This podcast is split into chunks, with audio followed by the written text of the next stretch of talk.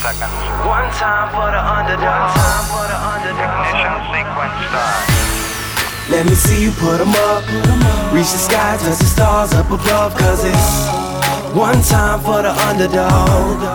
One time for the underdog. I'm Patrick Bet-David, host of Valuetainment, and today I'm going to speak to you about the price of leadership. My father challenged me to subscribe to leadership because my father wanted to be a leader in everything that he ever touched. Everybody who knows my father, he's a leader.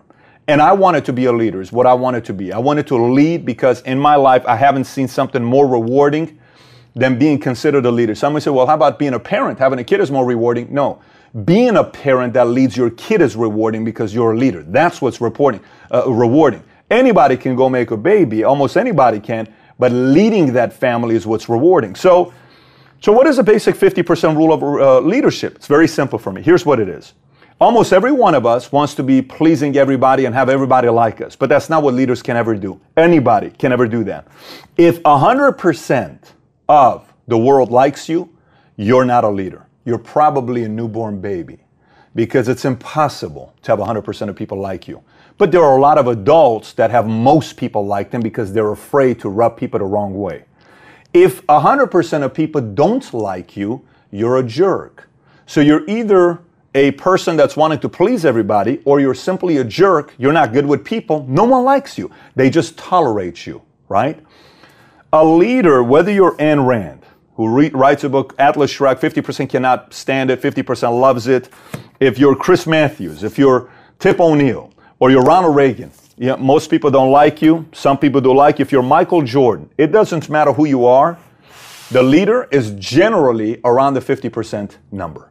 50% will like you, 50% will not like you. You're a leader.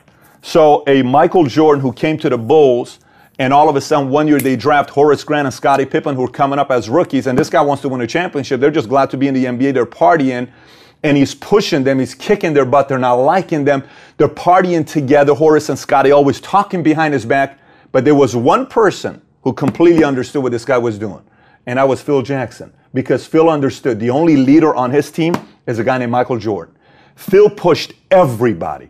So eventually, Scottie figured it out because he wanted to win a championship, so did Scottie. Scottie subscribed, Phil subscribed, the ownership subscribed, then Horace subscribed. Then they won championships. But still, half of the team, the new players that were coming, Toni Kukoc, you know, Wennington, all these other guys that were coming, they didn't like Jordan because Jordan drove everybody. So you'll generally know who the leaders are in any organization because if in an organization, somebody, make a list of people in any organization, Say, this person everybody likes in a company. Believe it or not, that person's not a leader. That person's somebody that wants everybody to be pleased for other reasons. And you say, this person, half the group loves him, half the group doesn't like him. That's the leader of the group because they challenge everybody to improve.